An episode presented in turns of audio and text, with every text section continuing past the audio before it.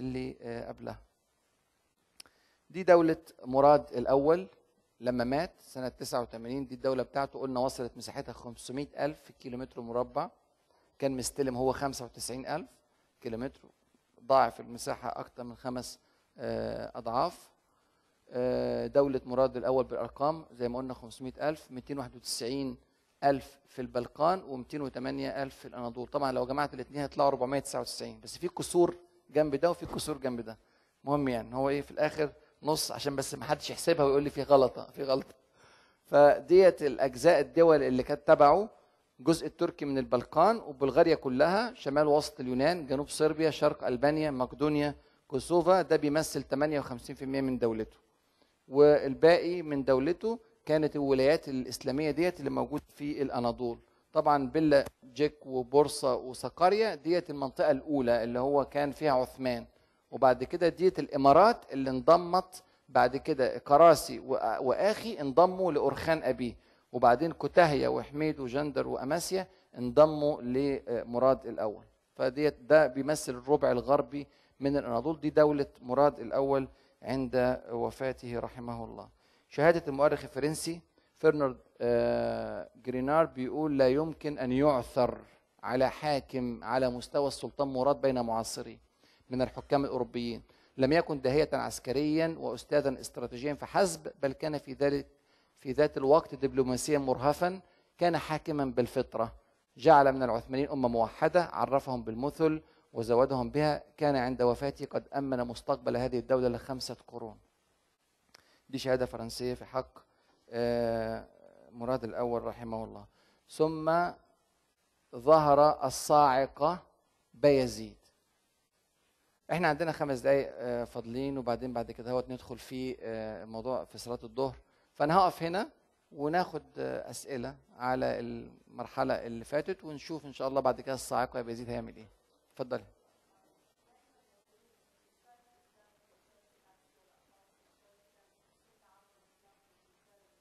نعم.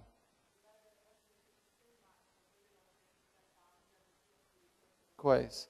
سؤال جميل. طبعا هي بتسأل السؤال اللي بيقولوا الإسلام انتشر في شرق آسيا عن طريق التعامل الجيد والإسلامي من التجار المسلمين اللي ذهبوا إلى شرق آسيا، إندونيسيا وماليزيا وما حولها، وليه ما حصلش هذا الكلام مع الدولة العثمانية؟ الفرق مين اللي رايح؟ إحنا عندنا في في شرق آسيا اللي رايح تجار، ما ذهبت جيوش أصلا، يعني دي مش عمليات فتح ونتج عنها تعامل طيب ثم اسلام للناس، لا ده هو اصلا اللي رايح تاجر. واللي رايح هنا في الدوله العثمانيه من البدايه، بدايه القصه هي الصدام ما بين الجيش العثماني والجيش الصربي او البوسنوي او كذا او كذا او كذا او البيزنطي طبعا في الاول. نتج عن انتصارات الدوله العثمانيه انها سيطرت على هذه الاماكن. الشعوب مهما تعاملت معها بشكل جيد وانت داخل غازي او فاتح، بيبقى فيه نوع من التحفظ والتربص والحفاظ على القوميات والأصول والتقاليد الموجودة في المنطقة والأعراف، فما فيش عنده هو في بينه وبين اللي جاي حاجز نفسي موجود طبيعي، لأن اللي جاي ده كان جيش. بالإضافة إلى أن العثمانيين ما تغلغلوش في داخل المجتمعات ديت، هما برضو دي مشكلة كان عاشها العثمانيون حقيقة، أنهم كانوا بيعيشوا إلى حد كبير في يعني قرى منعزلة، يعني هم بينشئوا قريتهم ويعيشوا فيها، وفي قرية نصرانية تانية جنبهم، مفيش الاختلاط الكبير إلا في تعاملات ممكن تكون مش كبيرة قوي. هناك في شرق آسيا العكس تماما، لأن في عامل حب طبيعي فطري ما بين التاجر والتاجر التاني اللي بيحققوا مع بعض مصلحة مشتركة. هتلاقي دلوقتي كده لو أنا عندي تاجر مثلا من الهند بيعبد ديانته ايا كانت، وواحد تاني من الصين، واحد من اليابان عبادته شينتو، واحد من امريكا مسلم، واحد، العلاقه بينهم طيبه وجيده لان في مصالح متحققه من هذه العلاقه، فالحواجز النفسيه مش موجوده، وبالتالي هو التاني ممكن يعرض على ذهنه انه يغير دينه على هذا الدين اللي هو الشخصيه اللي شايفها دي اصلا عاجباه وما عندوش حاجز نفسي معاه. لكن احنا اصلا ظروفنا في الدوله العثمانيه ما اختارتش الدوله العثمانيه هذا اللقاء. احنا قلنا ان الدولة العثمانية دخلت في منطقة اترمت فيها لما رماها علاء الدين كيكباد في وش الدولة البيزنطية، مع عدو تقليدي للمسلمين. يعني احنا ثمانمائة سنة من الحروب مع الدولة العث... من الدولة البيزنطية. فقصة طويلة جدا أصلا، فهم اترموا في وش العدو مباشرة، فكان لزاما عليه أنه يدخل في هذه المعارك، ودخل بعد كده في معارك برضو مع الصرب والبوسنة واليونان والبلغار، هم دولة اللي بدأوا الحرب عليه لما دخلوا على مناطق الدولة البيزنطية اللي كانت متفقة مع العثمانيين في فترة من الفترات زي ما قلنا في عهد أورخان. فلما دخل أورخان يساند الدولة البيزنطية في حرب، هم دخلوا الأراضي البيزنطية اللي كانت ساعتها في حماية الدولة العثمانية، فهو اللي بدأ. وبرضه الغربيين في كتاباتهم بيكتبوا هذا الكلام، إن هو الصربي ترك صربيا وضحى على الدولة العثمانية حاربها، والبوسنوي عمل نفس الحكاية، والمقدوني عمل نفس، فكان الرد بالمثل طبيعي. فلما دخلنا بلادهم كان الدخول شرعي ما فيهوش مشكلة، بس لما دخلنا هذه البلاد طبعا الشعوب زي ما أنت شايفة، هو مع مرور الوقت وخاصة بقى لما تتغير الصورة وتصبح الدولة العثمانية ضعيفة في أواخر بقى القرون الثانية اللي ضعفت فيها الدولة، هيبتدي هو يشوف مصالحه الأخرى، فمصالحه الأخرى ديت قومية، مصالحه الأخرى مع دولة تانية، مع روسيا، مع حسب المرحلة الزمنية.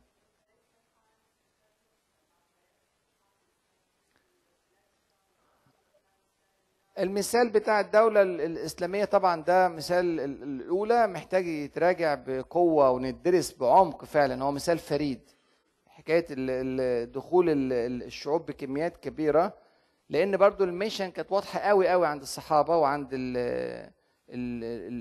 الجيوش الإسلامية، وكانوا بيكلموا، يعني هو بيخش من معركة مش هدفه فقط التوسع والسيطرة وإن هو يأمن الحدود، وهو هو هدفه يوصل الدين للناس، فكان حريص على هذا الموضوع، بالإضافة لموضوع العلم الشرعي الراسخ عند المسلمين لما دخلوا هذه البلاد، على عكس الدولة العثمانية اللي قلنا ان العلم في الشرع فيها كان ضعيف للغاية، وكان اللي بيتحرك من الدينيين معاهم الصوفيين، وكان علمهم قليل، بالإضافة بقى لمجموعة من البدع كانت موجودة وأفكار، يعني احنا مش احنا يعني الحمد لله ان الدولة العثمانية ما تبنتش هذه الأفكار وما فرضتهاش في مناهجها التعليمية على الناس، لكن فعلا في أفكار لما تقراها لهؤلاء الطرق اللي موجودة أفكار خطيرة للغاية.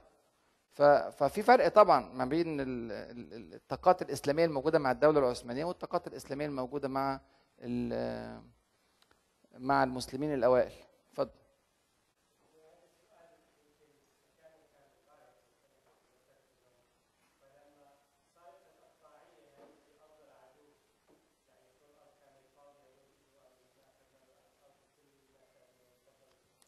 في في اراضي كتير اللي هي خارج المدن ما كانش فيها سيطره بيزنطيه، انما كانت قرى، فطبيعه القرى ما فيهاش جيوش، يعني فيها سكان، فيها سكان نصارى، هو راح قال له اسكن في هذه المنطقه، هي كل القصه بنتكلم في أربعة آلاف واحد، فراح عاش في هذه المنطقه وبدا يتوسع. المنطقه ديت اصلا تابعه للدوله المعاديه، توسعه فيها ما فيهوش حرج شرعي عنده، فبيتوسع فيها، وما عندش ما فيش عند اهل البلد قدره على مقاومته إلا الجيوش الموجودة داخل الحصون. كل شوية كان لما حصن بقى يتخيل إن الموضوع بدأ يعني يعني يهدده بالخطر، يخرج له جيش يحاربه من إسكي شهر بقى ولا شهير حسب النطق بتاعها، أو من بورصة أو من غيره، يحارب ال ال ال ال العائلة العثمانية اللي موجودة.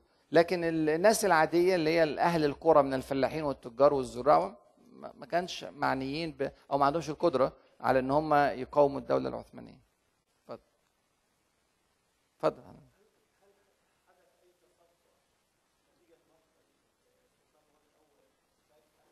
لا هو آه لما لما مات آه مراد الاول، طبعا هو بيقول السلطان مراد الاول بس هو ما كانش اسمه سلطان، هو اسمه مراد الاول آه بك، لان كلمه السلطان دي هتيجي في الشرايح اللي جايه ولها لنا تعليق عليها. يعني ما حصلش تصدع، لان الصاعقه بايزيد هذا احنا أخ اصلا خد اسم الصاعقه ده في حياه ابيه قبل القصه دي بتاعتنا ديت بحوالي ثلاث سنوات، فكان مستواه العسكري والاداري قد يكون اعلى من ابيه، اعلى من مراد الاول، بس مستواه الايماني والاسلامي اقل كتير من ابيه، فده فده حفظ البلد. هو كان معاه في موقعة كسوف، هو قتل، الثاني على طول نصب حاكم على الدولة العثمانية، والأمور مشيت بشكل طيب. أول ما طبعا مات على طول قرمان انقلبت، المرة القرمانية اللي هي موجودة في تركيا على طول في أول ما وصل خبر استشهاد مراد الأول انقلبت، ورجع لهم رد الأمور على طول. اتفضل. معلش أنت معلش كان قبلك بس محمد، اتفضل.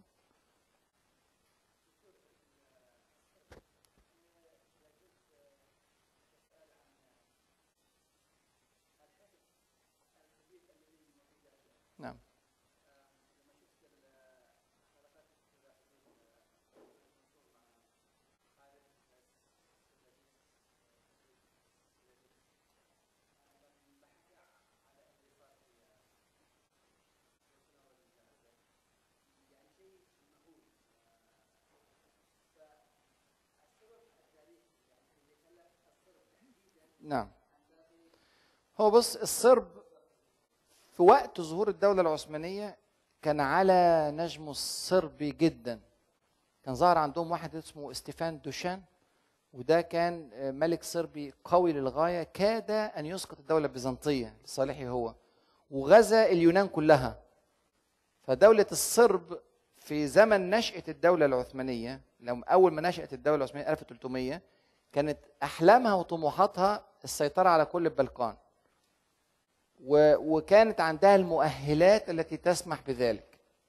كان عندها صدامات مع المقدونيين ومع اليونانيين ومع البوسنويين ومع الألبان ومع البيزنطيين، وبتنتصر في كل هذه الصدامات. وبعدين فجأة ظهرت الدولة العثمانية، فبدأت توقف الحلم الكبير ده، حلم إنشاء إمبراطورية صربية عرقية، عرقها الصربي فقط.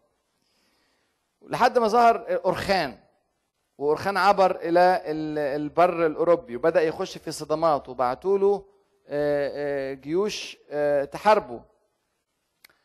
سنة ألف وثلاثمائة وخمسة وخمسين يعني في عهد أورخان قبل مراد الأول بسبع سنين ما يستلم، مات دوشان. وأنا بعتبر إن ده تمهيد رباني لمراد الأول، إن هو عشان ياخد الفرصة، لما دوشان ده كان إمبراطور في غاية القوة. لما مات دوشان اللي هو إمبراطور الصرب كان عنده ولدين، فالعيلة المالكة والولدين قسموا الصرب بينهم، قسموا الدولة نصين، فضعفت دولة الصرب، كل واحد معاه جناح من الدولة الكبيرة اللي عملها أبوهم، وأبوهم كان واصل لحد نص اليونان. لو تفتكر الخريطة بتاعت ال شرق البلقان او شرق اوروبا اللي هي البلقان، الصرب فوق واليونان تحت بعيد، وبينهم مقدونيا، فخد كل ده لحد نص اليونان. فلما اتقسمت الدوله ما بين الولدين، كل واحد بقى على قطاع، كل واحد ده معاه البوسنه وده معاه كوسوفا وده معاه كذا، ضعفت الدوله. فتمكن أورخان ثم مراد الاول بعد كده من هزيمه الدوله الصربيه مره والثانيه والثالثه زي ما شفنا. فهم حاسين ان الذي حرمهم من الحلم الذي لن تأتي فرصة بعد ذلك لتحقيقه هو الدولة العثمانية. ما كانش فيه قوة موازية في ذلك الزمن على حجمهم تنافس الدولة العثمانية، يعني الأحقاد اللي بتبقى عند الضعفاء قوي ما بتبقاش كبيرة على الدولة الكبيرة القوية القاهرة، لأن هو أصلا مش مجال تنافس بينه وبينها، إنما التنافس بيكون بين الأقران. فهو كان شايف نفسه قرين واكبر، ومين اصلا الدوله العثمانيه؟ انت لما ترجع سنه ألف وثلاثمائة لما كانت الدوله الصربيه عايزه تعمل كيان يغطي شرق اوروبا كله، الدوله الاماره العثمانيه كانت عيله من أربعة آلاف واحد، فما فيش مقارنه اصلا، فهو مستغرب ازاي هذا. فكراهيه طبعا شديده، والله اعلم. بسم الله والحمد لله والصلاه والسلام على رسول الله. هنبتدي بالسؤال. اه مستني بس الناس تصمت عشان نعرف نركز في الإجابة. السؤال الحقيقة سؤال مهم جدا، سؤال حساس. كانت بتسأل الأخت عن مسألة الفتح العثماني. جزاك الله خير. الفتح العثماني لشرق أوروبا شبيه على الأقل في تفسيرات بعض الناس أو في كتابات بعض الناس بالحروب الصليبية اللي كانت على العالم الإسلامي.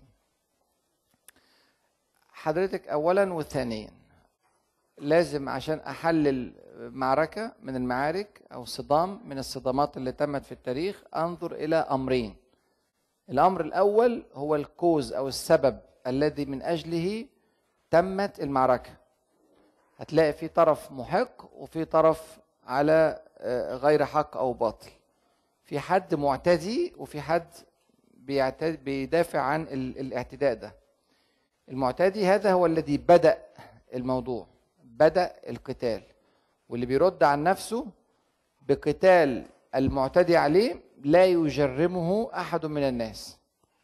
يعني ده شيء طبيعي عند كل الشعوب، كل الشعوب لما حد بيخش عليها يحاربها ابتداء هي بترد وتحارب. لما بترد وتحارب وانتصرت على الدولة الثانية ودخلت أرضها مفيش حد بينكر هذا الموضوع بقى خلاص، لأن أنت اللي بدأت. ما احنا كنا قاعدين مع بعض جنب بعض بسلم من غير قتال ولا من غير مشاكل، وعلاقاتنا الدبلوماسية وعلاقاتنا مؤدبة وهكذا. ديت نمرة واحد. ونمرة اتنين هبص عليها هي بعد ما دخل الجيش اللي انتصر في موقعة حق، هذه موقعة كان هو معاه السبب الشرعي فيها أو السبب القانوني فيها للقتال، عمل إيه؟ عمل إيه في البلد اللي دخلها ديت؟ كيف تعامل مع أهل هذا البلد وخاصة مع المدنيين، الناس اللي هم ما قتلوش، ما خدوش قرار القتال زي زعيم الدولة أو الجيش بتاع الدولة. فهنا بنقول يا ترى الحروب الصليبية نفس مبرر الحملات الفتح العثماني؟ أنا بقول الفتح العثماني أساسا دخل العثمانيون في حلقة من حلقات صراع طويل، ما بدأوش الحرب مع الدولة البيزنطية. الدولة البيزنطية هي اللي بدأت الحرب مع المسلمين من سنة ثمانية أيام الرسول صلى الله عليه وسلم لما جهزوا الجيش للاعتداء على المسلمين بعد قتل رسول رسول الله صلى الله عليه وسلم. إحنا باعتين سفير برسالة، قتلوا السفير، دي إعلان حرب. خلاص صار عندي مبرر إن أنا أحارب هذه الدولة. فلما حاربت هذه الدولة على مدار بقى السنوات والقرون إحنا بنتوارث الحرب مع عدو التقليدي اللي قدامك ده. أنا بكسبه أحيانا وهو بيكسبني أحيانا. في فترات كتيرة في تاريخ المسلمين دخلت الدولة البيزنطية الشام وسيطرت على شمال الشام كله وعلى أنطاكيا وسيطرت على الأناضول، ورجعنا احنا ردينا تاني وهم ردوا تاني، واحنا جولات و... ومحاورات طويلة. بعدين لما دخلنا شرق أوروبا احنا ما رحناش الصرب نحاربهم ولا رحنا البوسنة نحاربهم ولا رحنا المجر، هم جم عندنا في موقعة مارتيزا الأولى زي ما قلنا، دخلوا لحد عندنا وجمعوا جيوش حاربونا عند النقطة اللي هي مش تبعهم أصلا، واحنا كنا داخلين في حلف مع الدولة البيزنطية للدفاع عن حدود الدولة البيزنطية، هم داخلين في عمق الدولة البيزنطية حاربوها. وهذا الحلف جائز في الإسلام، ما عندنا مشكلة إن الدول تتحالف مع بعضها البعض ضد دول أخرى. فعرف الدنيا كلها الحرب العالمية الثانية عبارة عن إيه، الحرب العالمية الأولى عبارة عن إيه، والغزو العالمي لمنطقة الكويت وفي أثناء حرب الخليج الثانية عبارة عن إيه، تجمع دول مختلفة لتحقيق مصلحة معينة، اشتراكهم مع بعضهم، تحالفات عملوا هذا الموضوع. فأصل المش... المشكلة احنا وجودنا هناك ما فيهوش مشكلة، ما فيهوش مشكلة شرعية عندنا ولا ولا خطأ مننا، احنا ما بدأناش هناك. وهم وكل الكت... الكتاب الغربيين على فكرة لا ينكروا هذه الحقيقة، لا ينكروا هذه. طب الحملات الصليبية بقى لما جت عندنا جت ليه؟ هل احنا كنا رحنا غزينا فرنسا ولا غزينا إيطاليا ولا غزينا كذا عشان يبعتوا لنا في الشام وبتاع الحملات اللي جت؟ الحملات اللي جت ما جت الا عشان تاخد الثروات اللي موجوده في هذه الارض. طبعا الدفاع عن النصارى الارثوذكس ده كلام لا يقبله عاقل اصلا من الكتاب الغربيين، لان اساس الكاثوليك ده هم اكثر بيكرهوا النصارى الارثوذكس الشرقيين، والدليل على كده لما اقتحموا القسطنطينيه وذبحوا الارثوذكس فيها. فهم جايين عشان الثروات اللي موجوده هنا بدون مبررات مسبقة للحرب. احتلال مثلا فرنسا للجزائر، ليه فرنسا احتلت الجزائر؟ دخلت ايه اللي عملته الجزائر لفرنسا؟ عارف عملت الجزائر لفرنسا؟ اقرضت فرنسا، اقرضت فرنسا، البي بتاع الجزائر اقرض الفرنسيين مبلغ من المال وحل معاد الدين ومش عايزين يدفعوا الدين بتاعهم، فاعترض ورد بشكل غير يعني لائق كما تقول فرنسا على السفير الفرنسي اللي مش عايز يدفع الدين اللي على الدوله بعد ما حل ميعاده.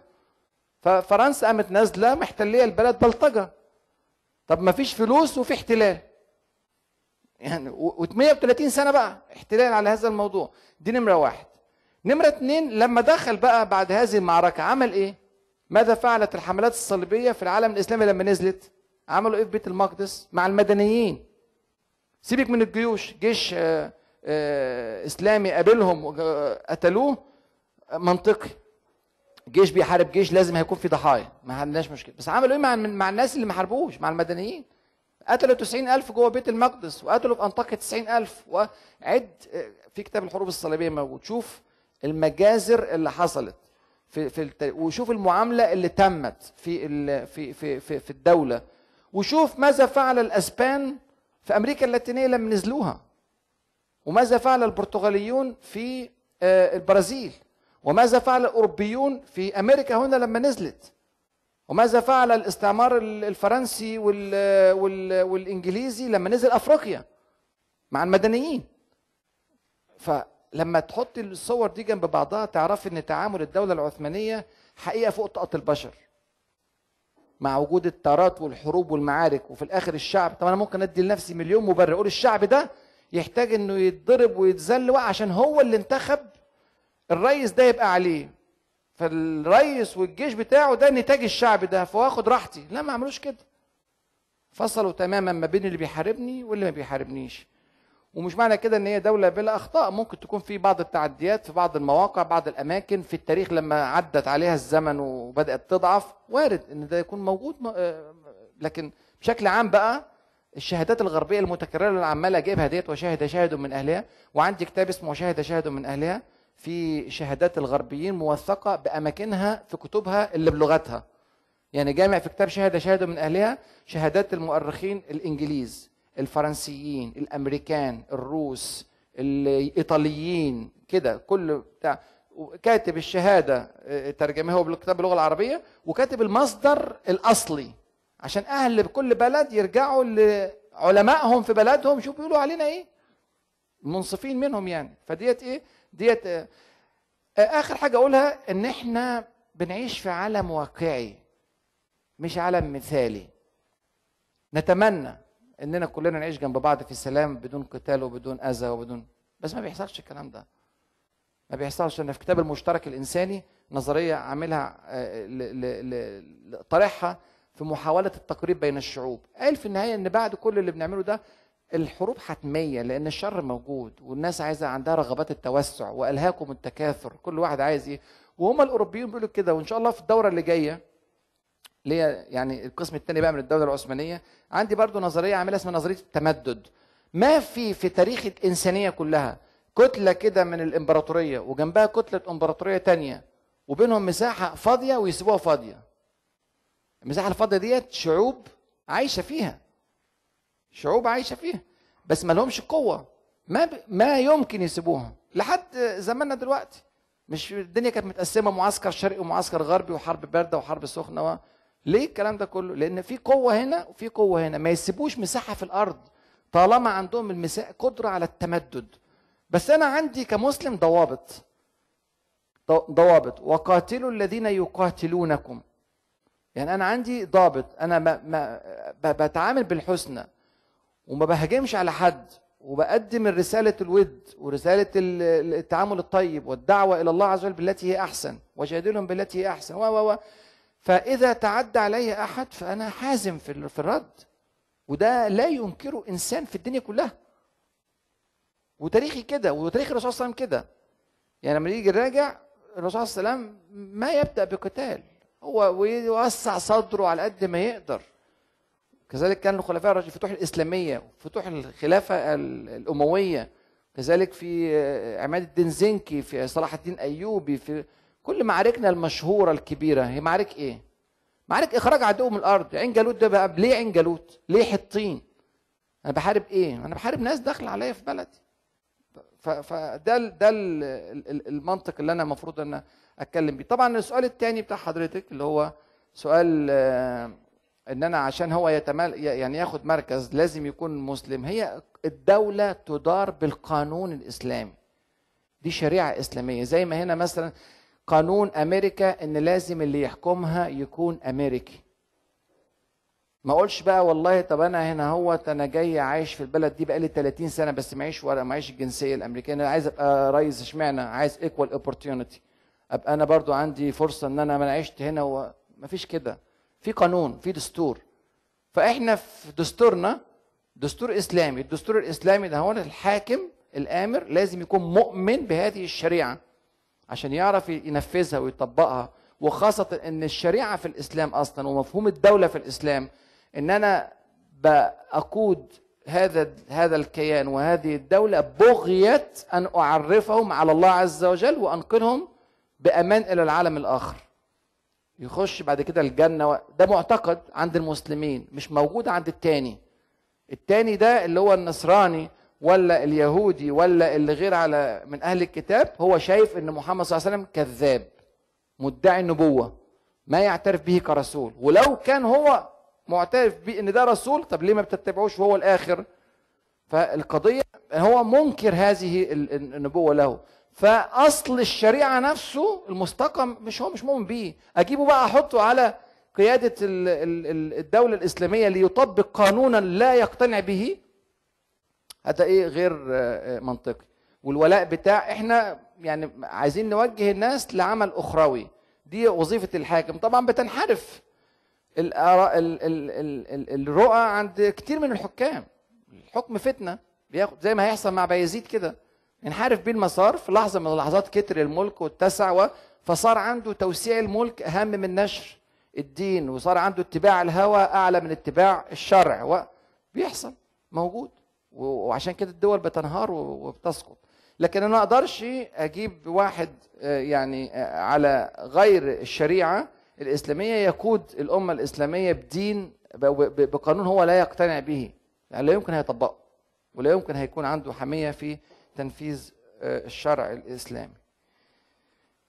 في اسئله تانية على فكره مهمه اخوه واخوات، انا هرد على حضرتك حالا، سالوني اياها لكن هي مش في السياق التاريخي، فقلنا ان شاء الله ان هنأجلها للساعه خمسة لحد صلاه المغرب، زي اسئله عن نشأة الدوله الصفويه والمشاكل اللي حصلت معاها، زي أش... طبعا اسئله جايه في دورات قادمه مش هنلحق نقولها في الدوره دي، فعشان كده اخرناها للاخر. اسئله عن حاله التخلف اللي عاشها العالم العربي والاسلامي في ظل الدوله العثمانيه، التخلف العلمي اللي عاشتها، يا ترى الدوله العثمانيه ليها يد في هذا الموضوع ولا ملهاش يد؟ كان في اسئله تانية عن عن ايه؟ كان احد اخوه حضرتك سالتني عن ايه؟ اه سالني، لا دي ممكن اجاوب عليها دلوقتي لان ده ليه علاقه بشغلنا، ان هو بي بي السؤال بتاعه عن ان ان ازاي في خلال ستين سبعين سنه الدوله العثمانيه عندها القدره على الاداره وفن الاداره وفن القياده، وهم اصلا رعاه، يعني هم اصلا بسطاء ما هماش يعني ضالعين في الامور الاداريه، فازاي التحول الرهيب ده في غضون فتره قصيره؟ هجاوب السؤال ده بعد ما اسمع حضرتك بتقول ايه. كنت عايز ايه حضرتك؟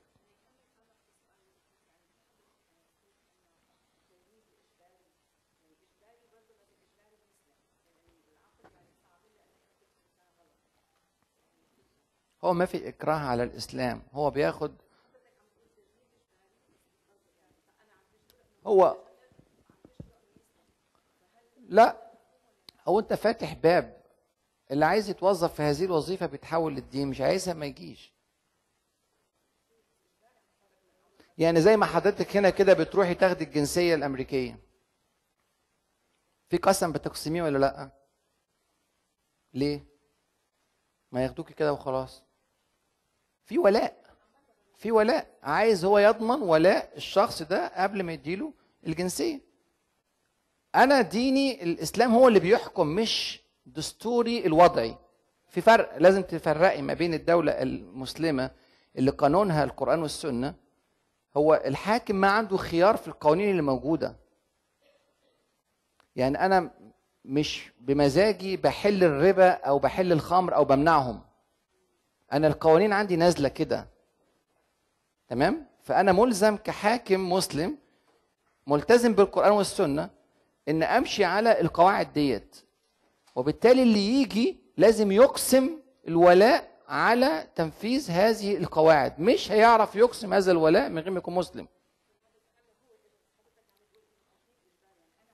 انا ما قلتش تجنيد اجباري، هو هو بيقول اللي انا قلته التجنيد الالزامي هذا، هذه ما كانش اسمه كده ولا اسمه ضريبه الغلمان. انا بقول لك دي الصوره من صور التجنيد الالزامي اللي احنا بنلاقيها دلوقتي في الناس، بنلاقيها في الدول. يعني عندنا في مصر مثلا تجنيد الزامي، بعد ما نخلص كليه الجامعه لازم تخش الجيش، ماشي، لو هربت هيبقى انت هربان ومقاضى بالدستور وقانون، ان انا لازم اخد لي سنه او ثلاث سنين حسب المؤهل بتاعك في الجيش تخدم في هذا الموضوع.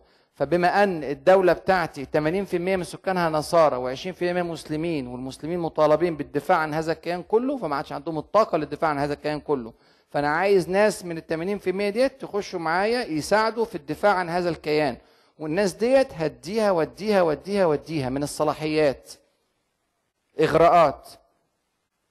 فلو انت قابل بقسم الولاء لهذا الموضوع تعالى وانا هديك الاغراءات اللي انا بقول لك عليها، اموال ومنصب ووضع اجتماعي وحصانه ومش همنعك عنك من زياره اهلك، و انا بديك كذا كذا اللي عمرك ما هتوصل له في ظروفك ديت. ها اوكي تيجي ولا ما تجيش؟ لا مش هاجي، انا مش هسيب ديني، خلاص خليك. واقع الامر بقى لما بنطرح، يعني انا مش بتكلم في قضيه نظريه، انا بتكلم في واقع حصل، واقع حصل الناس كانت بتتسابق على هذا، تمام؟ وخاصة ان هم ما كانوش متمسكين، يعني الكتاب الغربيين بيقولوا ان هم ما كانوا دينهم دين الحدود بيسموه كده، اللي هو ال ال ال الاوروبيين، يعني اللي هو الدين الشعبي، اللي هو واخدين قشور بسيطه من من النصرانيه ومش عارفين ان ده بيحاول يبرر ليه دخلوا الاسلام يعني. ولما دخل الصوفيين بتوع العثمانيين عقائدهم شبيهه بهذا الدين الشعبي، برضو روحانياته ما عندهمش ديتيلز قوي في القوانين والتشريعات، فلقوا ان ده مقارب للي هم عليه فغيروا، بس طبعا الواقع ما هوش ما هوش بهذه السطحيه وهذه البساطه يعني. لكن هي الناس ديت دخلت في الدين مش برضو بغيه، خلي بالك هم دخلوا وهو ما كانوش بياخدوا حد كبير في الدشرمه، ما بي ما بيجيبش واحد عنده عشرين سنه اند اب، ماكسيمم عشرين سنه، ده حتى عشرين سنه ده كان كبير، ستاشر سنه سبعتاشر سنه، بس عشرين سنه ده الماكسيمم. فهو مش داخل مكون بالفعل عقيده وفكره معينه انا عايز اقومها عشان اخليه مسلم، هو بلين، هو ابيض، فداخل فابواه يهودانه او ينصرانه او يمجسانه. واصلا كان في المنطقه اللي هو فيها في النصرانيه ما كانش عميق في ديانته، الديانه كانت كلها لوغاريتمات والغاز بالنسبه لهم، لا يفقهها الا القسيس او البابا او كذا او كذا، عامه الناس ما عندهاش تصور عن الدين. ما في اصلا تشريعات في النصرانيه المحرفه، النصرانيه الاصليه فيها قوانين، كل القوانين اتشالت، اللي بتقرا التوراه والانجيل كلها قصص وامور عامه واخلاقيات عامه، لكن ما فيش تشريعات. تشريعات خلاص هم شالوها كلها على مدار السنوات من التحريف، وهم حطوا قوانينهم بقى بنفسهم وخلوا الدين، عشان كده التوراه والانجيل ما كانوش يعرفوا يحكموا، فالناس بتحكم بقوانينها العاديه بينها وبين بعضها، وبترجع للبابا او للقس في الامور الروحانيه ديت. فما كانش عنده مشكله انه يغير الدين بتاعه، والدليل على كده ان ان الجيش اللي اتكون من الدشيرمه ده هو الجيش اللي بعد كده هز الدنيا كلها على مدار مية وخمسين مئتين سنه. يعني مش كان هش الايمان او ضعيف العقيده او كده، لا كانوا جيوش قويه، هي دي فتحت القسطنطينيه بعد كده، واللي الرسول صلى الله عليه وسلم قال عليه لا تفتحن، اخر الشريحه ان شاء الله، لا تفتحن القسطنطينيه فلنعم الامير اميرها ولنعم الجيش ذلك الجيش، اللي هو كتير منه اصله نصراني. فالميشن لما تختلف، مهما مهما كان بينا طريقه في الحوار مش هيفهمها غير مؤمن بيها، عمره ما هيديلك المبرر. لو انا مسلم ومؤمن بالاخره ومؤمن بالبعث والنشور ومؤمن بنبوه الرسول صلى الله عليه وسلم ومؤمن بالسيناريو ده كله، وواحد تاني عقيدته ما فيهاش الكلام ده كله، مهما حاورنا مع بعض مش هنوصل لحاجه الا اننا نكون في جو هادي من التعايش على عقيدتي وانت على عقيدتك وخلاص، لكم دينكم ولي دين. هو عمره ما يفهم ان انا بعمل ده كله عشان في الاخر ارضي ربنا سبحانه وتعالى وارضي واخش الجنه، وهو اصلا مش مؤمن ان في جنه، او مؤمن ان انت مش هتخش الجنه عشان انت كفرت بالمسيح اله او ابن اله او كذا. فخلاص دي ملف، فخلاص انا بترك هذا الملف. انا بقول له ولا تجادلوا اهل الكتاب الا بالتي هي احسن. انا عرضت وجهه نظري والسلام عليكم، لا اكراه في الدين. وده اللي كانت بتعمله الدوله العثمانيه، حتى الدوله العثمانيه ما كانتش تعرض وجهه نظرها كتير يعني. لا اكراه في الدين وخلاص من غير عرض وجهه نظر يعني. آه واياكم. الاخ كان بيسال على موضوع الاداره، الاداره العثمانيه.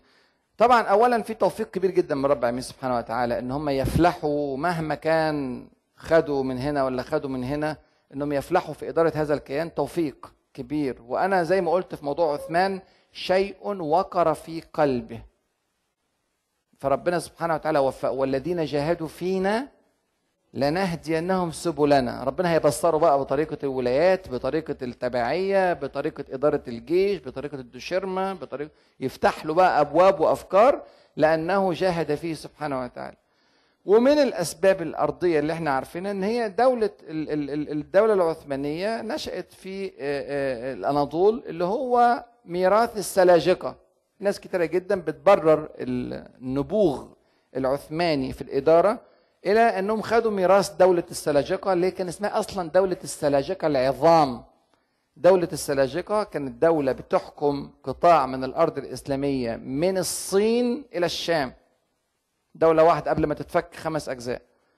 فدولة ضخمة عندها قدرات وعندها إمكانيات وضربة في التاريخ مئتين تلتمية سنة، وكانت بتسيطر على الخلافة العباسية، يعني لها تاريخ طويل جدا. بالإضافة إلى النظم البيزنطية، هم كل البلاد اللي دخلوها ديت بلاد بيزنطية. بيزنطية بقى الدولة البيزنطية ألف سنة في التاريخ، فممكن النظم اللي اطلعوا عليها في هذه البلاد خدوها وطوروا فيها أشياء. اخد النظام واعمل له مرونه على النظام، بالذات النظام الاداريه ما فيهاش مشكله انها تاخدها من مسلم ولا غير مسلم ولا نصراني، مش فارقه. هذا نظام، ده ميراث الانسانيه. فالنظم الاداريه والعسكريه والترتيبات والتنظيمات بياخدها من هنا ومن هنا ومن هنا. والمنطقه دي كانت منطقه حضارات قديمه. الاناضول زي ما قلنا كان قبله الحضارات، كل الحضارات عينيها على الاناضول، فخدوا هذا الميراث وتخطيط المدن وانشائها وما الى ذلك يعني. والله اعلم. طيب ناخد حبة يعني شرايح كده ونكمل في الموضوع بتاعنا لحد البريك اللي جاي. هيبقى الساعة كام البريك؟ اتنين وربع؟ ايه ده، قربنا ناخد البريك. طب ما تيجي ناخده وخلاص. طيب آه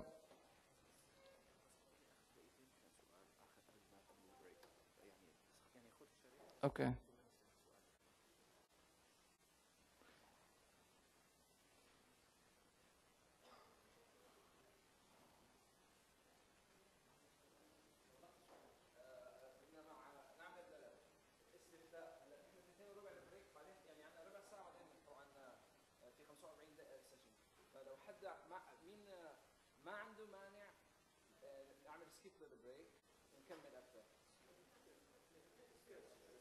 طيب الحمد لله.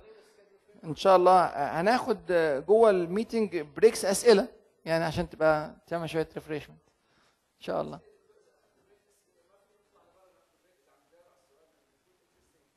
لا لا، ما انا قصدي مش بريك، هو انا قصدي هوقف الشرح عشان الناس ما تتعبش، وناخد اسئله من الناس بعد شويه يعني.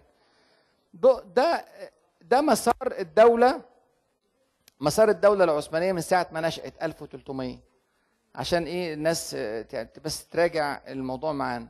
والمسار ما شاء الله انا شايفه مستقيم يعني. لما بحلل الموضوع على الكتاب والسنه شرعيا في المعظم ما شاء الله مستقيم. آه وده مهم جدا على فكره في التحليل، لان انا انا ليا قواعد في التحليل بناء على الكتاب العظيم القرآن الكريم وسنه الرسول صلى الله عليه وسلم. ممكن يكون رأي من عمل حاجة من من الأمور مخالفة، فنقول ساعتها إن ده خالف الشريعة في هذا الفعل. لحد هذه الفترة إحنا شايفين الدولة العثمانية بتتحرى الحلال في خطواتها، الحلال السياسي، الحلال الاقتصادي، الحلال المعاملات، حتى الأخطاء الشرعية التي ارتكبت الدولة العثمانية بعضها كان عن جهل، وده كان خطأ. إن هي مثلا الصوفية تغلغلت ما خدوا منها بعض الأفكار الغير يعني صحيحة أو ك... ده عن جهل في الدولة العثمانية لا نقره، لكن في المجمل خطواتهم ما شاء الله كانت مستقيمة. من ألف وثلاثمائة عثمان لحد ألف وثلاثمائة وستة وعشرين بدأ أورخان، لحد ألف وثلاثمائة واثنين وستين بدأ مراد الأول، لحد ألف وثلاثمائة وتسعة وثمانين بدأ بايزيد الصعقة ابن مراد الأول. قعد له هو كمان ثمان سنوات لحد ألف وثلاثمائة وسبعة وتسعين على الصراط المستقيم. يعني قعد فترة ماشي كويس. بعدين برضو حتى لو رجعت اللي قبله طبعا أرطغرل ما نساهوش. أرطغرل اللي هو من سنة ألف، دي دي فترة عثمان اللي قبل اللي قبل ألف وثلاثمائة، اللي كان لسه ما أعلنش، ما كانش لسه خد بوادر السلطنة.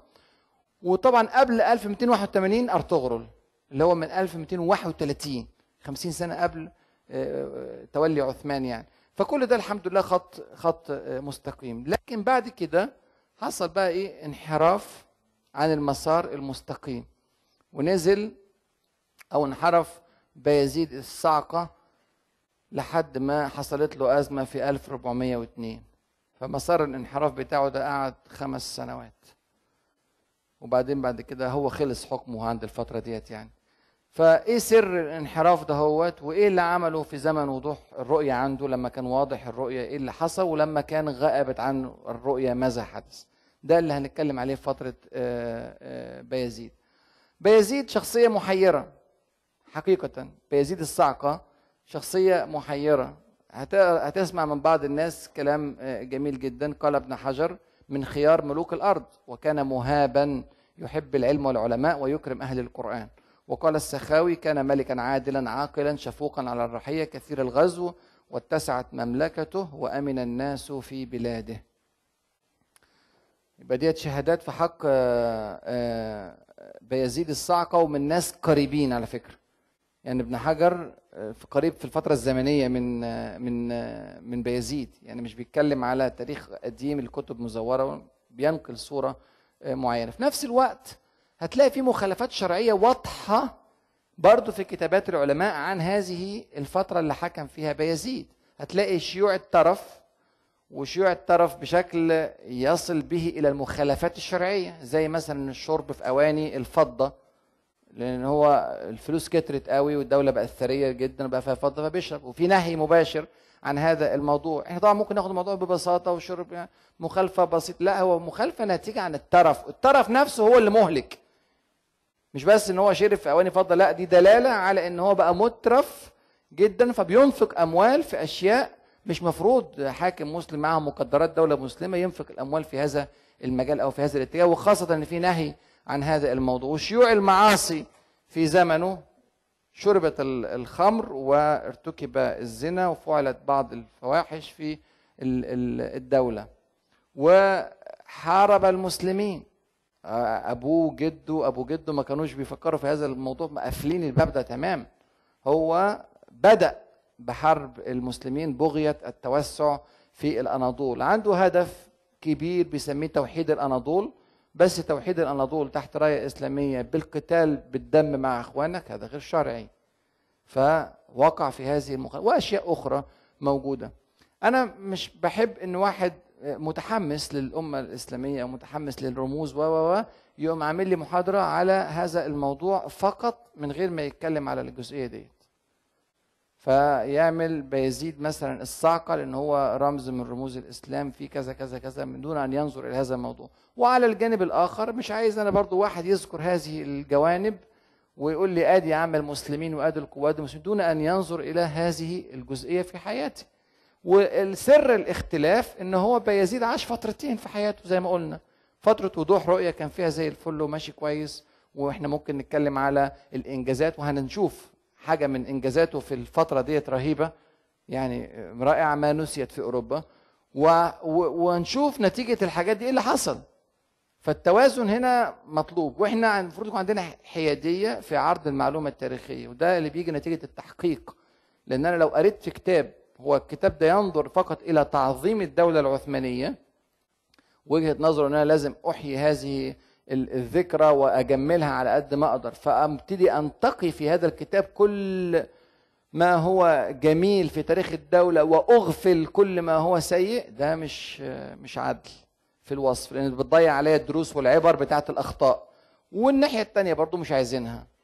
فالصح انك هتوصف الحياة كلها عشان في الاخر ادي مبرر منطقي للي حصل سنة ألف وأربعمائة واثنين في اخر عمره. ليه الانكسار الرهيبة اللي حصلت للمسلمين دي؟ ما بسبب ده.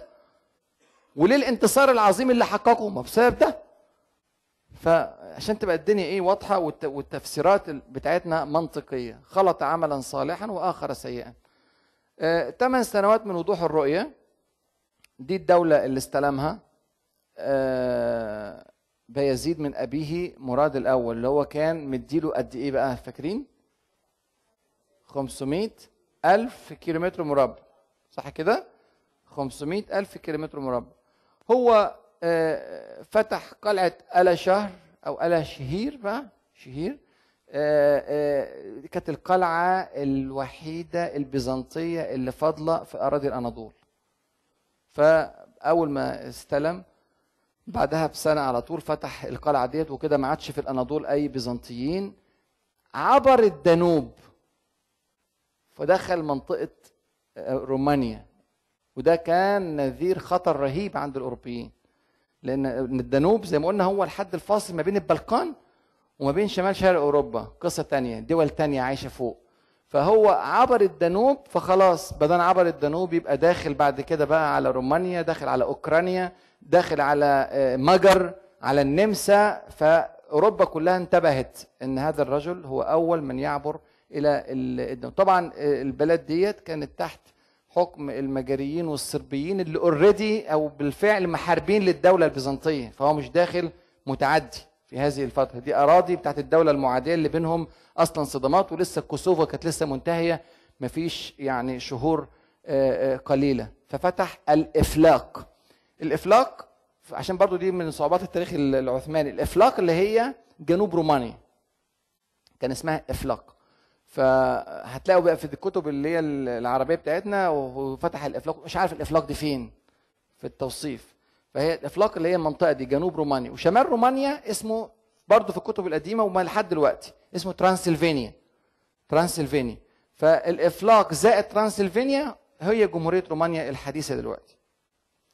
آه فتح اسكوبي اللي هي عاصمه مقدونيا دلوقتي، وعدى من اسكوبي وصل لالبانيا، فتح المناطق اللي هي ما اتفتحتش في عهد ابيه. شرق البانيا كان مفتوح، وصل لغرب ألبانيا، وصل للأدرياتيك، وصل لجمهورية دوبرفينيك اللي هي كانت طالبة الحماية من الدولة العثمانية من زمان من أيام أورخان.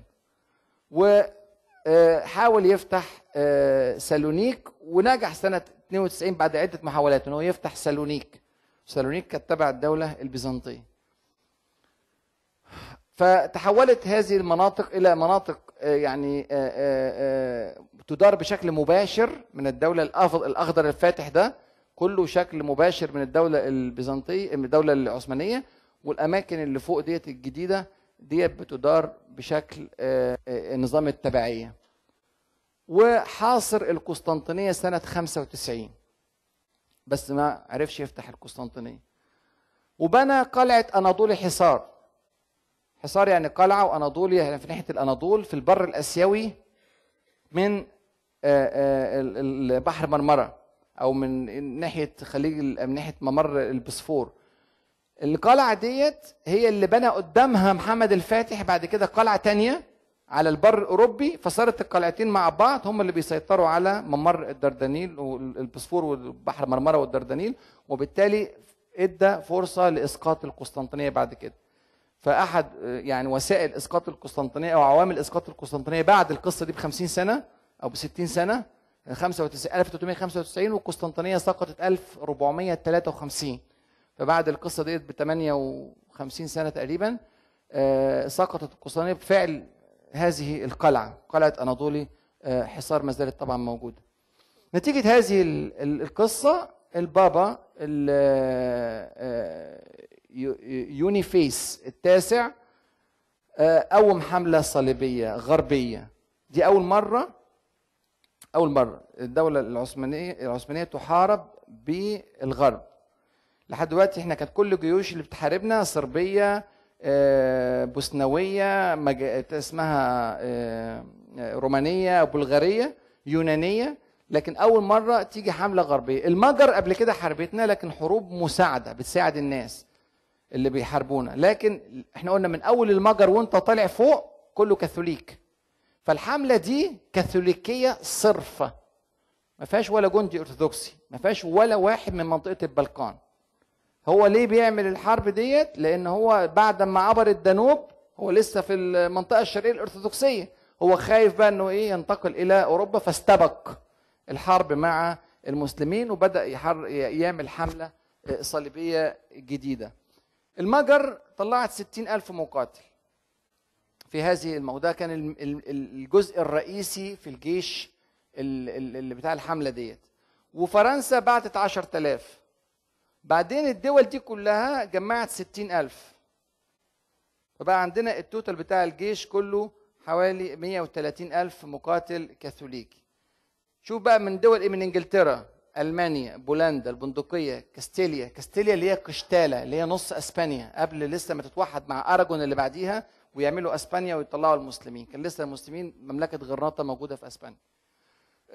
رودس، فرسان رودس مشهورين في التاريخ برضو، جم النرويج، اسكتلندا، توتن، توتن ديت كانت مملكة مستقلة في شمال ألمانيا ومنطقة بولندا على البحر البلطيقي، مملكة كبيرة ساعتها برضو طلعت ناس. جنوا الإيطالية، والدول الأخرى بعتت حاجات رمزية لمجرد المشاركة في الحملة العالمية الكاثوليكية لحرب المسلمين في البلقان. وعينوا على كل هذا الموضوع سيجيسموند اللي هو ملك المجر، القائد العام للجيوش المشتركة ديت كان ملك المجر.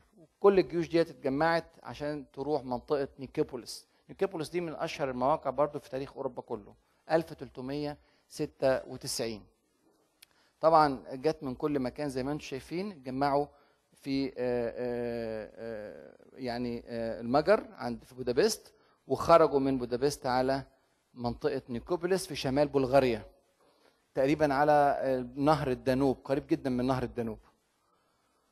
وجالهم بايزيد الصعقة بجيش سبعين ألف، الجيش الصليبي كان مية وتلاتين ألف والجيش الإسلامي كان سبعين ألف، وكان فيه عشرين ألف غير السبعين ألف غير مشاركين في القتال، حطوهم على المضايق بتاعة الدانوب بحيث لو حصل وهرب الجيش الصليبي بيلاقوا التانيين دولت موجودين في الانتظار يعني. وتمت الموقعة زي ما بيقولوا من أشهر وأكبر، واكتب كده نيكوبوليس في في الإنترنت وشوف الكتابات الغربية قد إيه على هذه الموقعة المشهورة جدا. المعجزة العسكرية حقيقة في هذه الموقعة، الجيش مية وتلاتين ألف، القتلى مئة ألف، مئة ألف قتلوا من الجيش الصليبي، أسرى عشر تلاف، واللي هربوا عشرين ألف.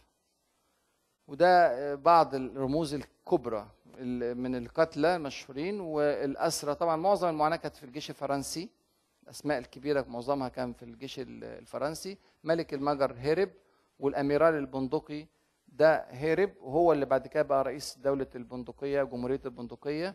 قائد فرسان تولون في فرنسا من اللي هربوا. أميرال إنجليزي هنري الرابع ده هو بقى بعد كده ملك إنجلترا، عشان تعرفوا حجم ال حجم ال الجيش، كان مش مجرد جنود يعني، ناس لها حيثيات كبرى في بلادها.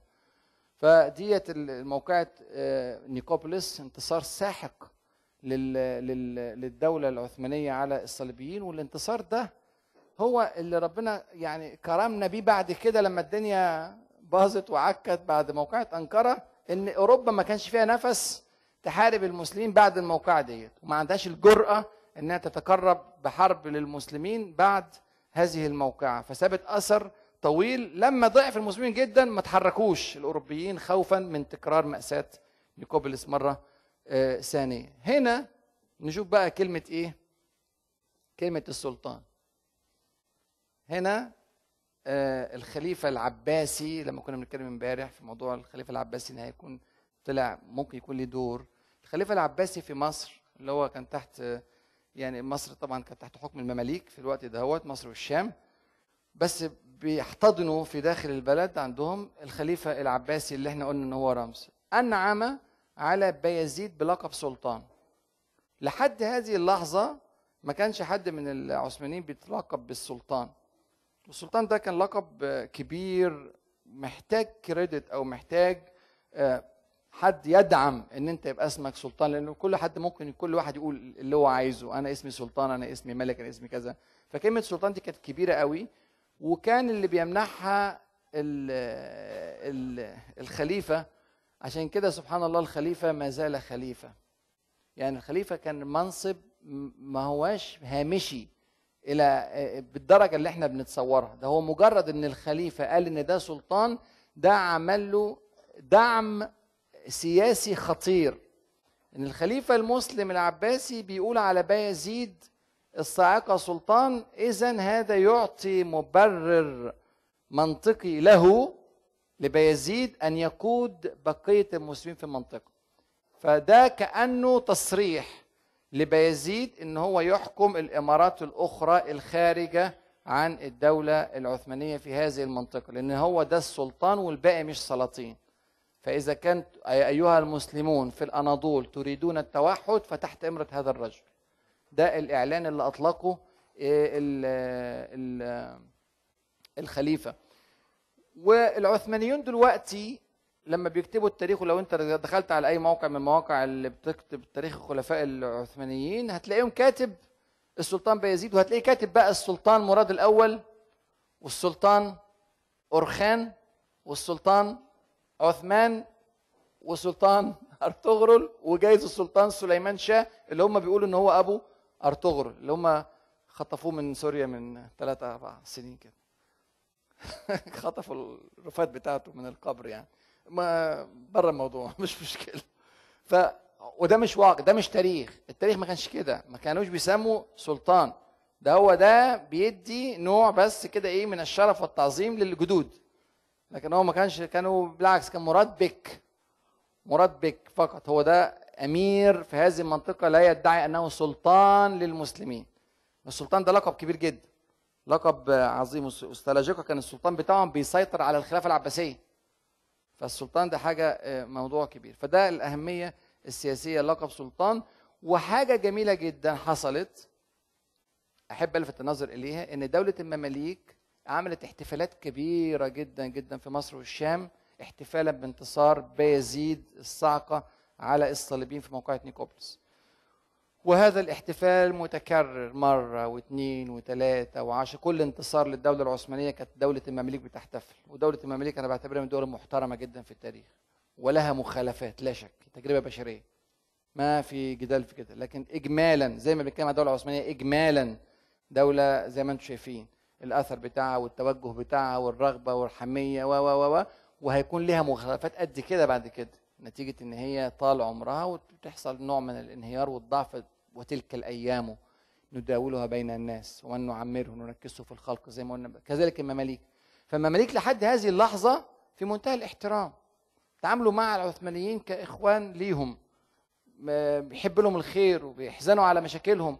والاحتفالات التي أقيمت عند عند سقوط القسطنطينية عدة أيام، احتفالات رهيبة في القاهرة، في دمشق، في حلب، في كل أماكن المماليك لا انتصارات الدولة العثمانية. بقول الكلام ده كله عشان لما نيجي بعد كده نشوف ان بايزيد بيعتدي على المماليك نبقى عارفين ان في انحراف في الرؤية، وان ده هيكون ليه عواقب. والاكثر من كده طبعا اعتداء سليم الاول بعد كده سنة ألف وخمسمائة واثني عشر على المماليك في الشام وعلى المماليك في مصر. دي كانت يعني تعتبر من اكبر اخطاء الدولة العثمانية في التاريخ كله في ستمائة سنة، الخطوة اللي عملها سليم الاول ده طبعا في رأيي يعني. بعد كده سنة سبعة وتسعين استغل هذه الانتصار الانتصار الكبير، وفقدت اليونان الدعم بتاعها من صربيا ومن المجر ومن كده، فدخل المنطقة بتاعت أثينا والمورا. المورا ديت جزيرة في في اليونان مثلا اسمها لحد دلوقتي كده. دخل هذه المنطقة تحت حكم العثمانيين سنة سبعة وتسعين، وده كان تطور رهيب جدا لأن المنطقة ديت استراتيجيا خطيرة جدا، واللي مركز فيها قريب جدا من ايه من الكعب ده اللي انتوا شايفينه ده. ايه ده؟ ايطاليا. فخلاص اللي واقف هنا على ابواب ايطاليا، وكانت المنطقه دي تحت حكم مشترك ما بين البيزنطيين وما بين البندقيه الايطاليه، فسيطر عليها برضو علامه مهمه جدا من علامات التاريخ في هذا الوقت. ثم سنه سبعة وتسعين انحرفت البوصله بيه من قتال الدول المحاربه من غير المسلمين، وخلي بالك الجمله كلها لازم تاخدها على بعضها، الدول المحاربه من غير المسلمين، الدول التي لا تحارب من غير المسلمين الاصل في الشريعه ان انا علاقتي معاها وديه، ما فيش عندي ايه، انما الدول اللي بتحاربني انا بحاربها طبيعي، اي دوله بتحاربني انا بحاربها. فهنا هو لحد هذه اللحظه، لحد سنه سبعة وتسعين في تاريخ اجداده وابائه وتاريخه هو شخصيا في الثمان سنين الاولى من عمره، ما كانش بيحارب غير الدول المحاربه من غير المسلمين. لكن انحرف بالموضوع سنه سبعة وتسعين بغيه التوسع الاكثر، وبدا يقاتل المسلمين ابتداء، يعني هو اللي يبتدأ بقتال المسلمين، هو آخر سيئا. عمل حاجات يعني بعض الناس اللي هو عايز يجمل كل شيء بيشكر في هذه الأمور، إن هو الذي وحد، زي ما بيشكروا كده في سليم الأول لما يقول لك إن هو وحد العالم الإسلامي كله تحت راية واحدة، بس على حساب كم واحد قتل من المسلمين عمل كده؟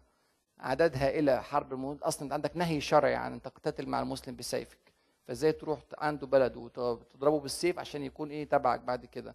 فهو ده اللي عمله في قسطموني، راح فتح قسطموني سنه ألف وثلاثمائة واثنين وتسعين حربا، وفتح قرمان حربا برضو، ودخل على منطقه سواس، ووصل بقى هنا المشكله الاكبر بقى، ان كل دولت لو قلنا دولت كلهم اتراك حواليه وكان ميراث السلاجقه وانت بقيت وريث السلاجقه قد نفهم وان كنا مش فاهمين قوي، لكن هنا ملطيه ديت تبع دولة المماليك اللي هي كانت لسه من شوية بتحتفل بانتصاراته، فعمل جرح بقى خطير جدا ما بين المماليك وما بين العثمانيين، واللي بدأ الجرح ده بايزيد. ومع ذلك المماليك بعد كده حاولوا يغفروا هذا الموضوع ويعيدوا علاقات الود، وبالعكس حتى السلطان المملوكي في مراحل معينة كان حتى بيسعى إلى بعض الحكام المسلمين الآخرين للتوسط للصلح بينه وبين العثمانيين، وكانوا وسطوا مرة الحاكم بتاع تونس، حاكم تونس كان مجوز بنته لسلطان مصر ففي علاقة نسب، فقال له تعالى اقعد بينا، احنا مش عايزين نحارب بعض، مش عايزين نحارب المسلمين، نحارب بعض. وفعلا قعد بينهم بي تونس ووفق الصلح، ورجع تاني. وايام محمد الفاتح بعدها بخمسين سنه ستين سنه دوله المماليك برضو اعادت الاحتفالات الكبرى بسقوط القسطنطينيه، ونسيت خالص موضوع الهجوم على ملطيه وعلى المدن اللي هي موجوده في منطقه سيطره مملوكيه في ذلك الوقت. فطبعا ديت احد اكبر اخطاء بايزيد، عمل جرح، الجرح ده ما اندملش بسهوله. وراح برضو أرزنجان، ديت برضو مدينة ما كانتش تبعه بالقتال. المهم في الآخر بقى ده حجم الدولة في الأناضول، هو كبر حجم الدولة بكتير قوي الدولة العثمانية، لكن عمل جراحات في الصف مش بسيطة. دولة بايزيد الصاعقة هي ديت سنة ألف وثلاثمائة وتسعة وتسعين وصلت الدولة لهذا الحجم، لكن هو عمل نزاع، والنزاع لابد ان يقود الى الفشل. النزاع الاسلامي الاسلامي خطير جدا يا اخواننا، في مراحل التاريخ كلها احد العوامل الكبرى لعدم فلاح المسلمين في مرحله من مراحل حياتهم. طبعا احنا شايفين الاوضاع اللي احنا فيها دلوقتي على مستوى المحلي وعلى مستوى الاقليمي وعلى مستوى العالمي. المحلي داخل اي دوله لوحدها كل الناس عماله تخبط في بعضيها، وعلى مستوى الاقليمي المنطقه في الدول الاسلاميه المجاوره لبعضهم مش عارفين يحطوا ايديهم في ايدين بعض، وعلى مستوى العالمي الفرقه هذه دي نتيجتها، لان هو ربنا قال كده ولا تنازعوا فتفشلوا، خلاص واضحه، مش يعني مش محتاجه ذكاء كتير من من القارئ للقران عشان يفهم التنازع يقود للفشل. فحصل النزاع الاسلامي الاسلامي، خسر امراء الاتراك في الاناضول، كل سنه وانت طيب، كل الناس اللي دخل بلادهم بالقهر دولت خلاص حطوا عليه علامة على بايزيد ده، ولما تيجي الفرصة انهم ينقلبوا عليه والله لو مع الشيطان هينقلبوا عليه. تمام؟ وهيجي الشيطان بعد شوية. ف موجود موجود بشكل على طول زي ما انتم عارفين. وعمل مشكلة مع أمير العراق كوينلو، كان برضو أمير مسلم بيحكم العراق بالعراق برضو عمل معاه مشاكل وفقد هذا الامير امير العراق، لان هو برضو تعدى على بعض حدود الشماليه في العراق اللي تبع كوينلو. ده من اتباع او من رواسب الدوله الالخانيه القديمه، اصله مغولي. وعمل صراع مع المماليك، فهتيجي بعد كده احتياج للمماليك، مش هيجوا لاننا بينه وبينه صدام دلوقتي. ليس هذا فقط، احنا اتكلمنا على موضوع الترف، يعني مش موضوع النزاع فقط، لا كمان الترف، واتكلمنا على المعاصي، واتكلمنا على الغرور. ما اتكلمناش على الغرور، بس الغرور بقى عنده كان شديد قوي بايزيد، يبان في كلامه، طرقه في التعبير، عدم اكتراثه بالعدو اللي قدامه. يعني الملك اتسع جدا، فصار عنده عدم تقدير، ودي عيوب الامبراطوريات اللي بتكبر بسرعه، بتلاقي عنده عدم تقدير للاخطار اللي حواليه نتيجه طمس الغرور. الغرور بيعمي البصر، بالاضافه للي قلناه في الاول، موضوع التنازل مع المسلمين وحاجات تانية. فده ديت عوامل كانت موجوده في دولته في الفتره الاخيره. قد لا يرى بذور الضعف من ينبهر بالحجم. لما تيجي تبص على دوله بايزيد دلوقتي تلاقيها اكبر من دوله مراد بكتير. مراد الأول اللي كان بيملكه في الأناضول مئتين وثمانية ألف كيلومتر مربع، بينما بايزيد في الأناضول بس خمسمئة ألف كيلومتر مربع بعد ما دخل عدة إمارات زي ما انتم شايفين. اللي كان بيملكه مراد الأول في أوروبا مئتين وواحد وتسعين ألف كيلومتر مربع، اللي بيملكه بايزيد في أوروبا أربعمئة وواحد وأربعين ألف كيلومتر. هو عبر الدانوب وخد المناطق اللي موجودة في في رومانيا، وراح لشرق ألبانيا وعدى لغرب ألبانيا، يعني عمل، وطبعا دخل اليونان واثينا والمورا، فزود المساحه هنا كده. التوتال بتاع مراد الاول خمسمئة ألف، التوتال بتاع بايزيد تسعمئة واثنين وأربعين ألف. بقت الدوله مليون كيلومتر مربع تقريبا. فاتغر الراجل. تيمور الاعرج في الاناضول، انا بشتمه كده، هو اسمه تيمور ايه؟ لانك، لانك يعني الأعرج. أنا ما قلتش حاجة، ما هو اسمه كده. ليه ليه ليه اسمه كده؟ إن هو أعرج فعلا، كان أصيب بسهم في رجله، وهو كان قاطع طريق أصلا من الأول، وبعدين بعد كده هو بقى قائد جيش وبدأ يجمع الناس. تركي هو أصلا، تركي، تخيل، هو من الأتراك هو كمان، فبس تركي جاي من على على قديمه، يعني جاي من من بلاد التركي اللي هناك في شرق اسيا. قصته مثيره للغايه، ووجهات النظر فيه متضاربه للغايه. واحنا هناخد بريك عشان تعرفوا الكلام ده بعد بعد ما خمس دقائق. خمس دقائق ما فيهاش اسئله، يعني خمس دقائق يخرجوا ولا؟ اوكي خلاص، احنا الساعة اتنين وثلاثين وخمسة هناخد سبع دقايق. اتنين وثلاثين وخمسة ان شاء الله نيجي نشوف موضوع تيمور لانك وناخد بعض الأسئلة.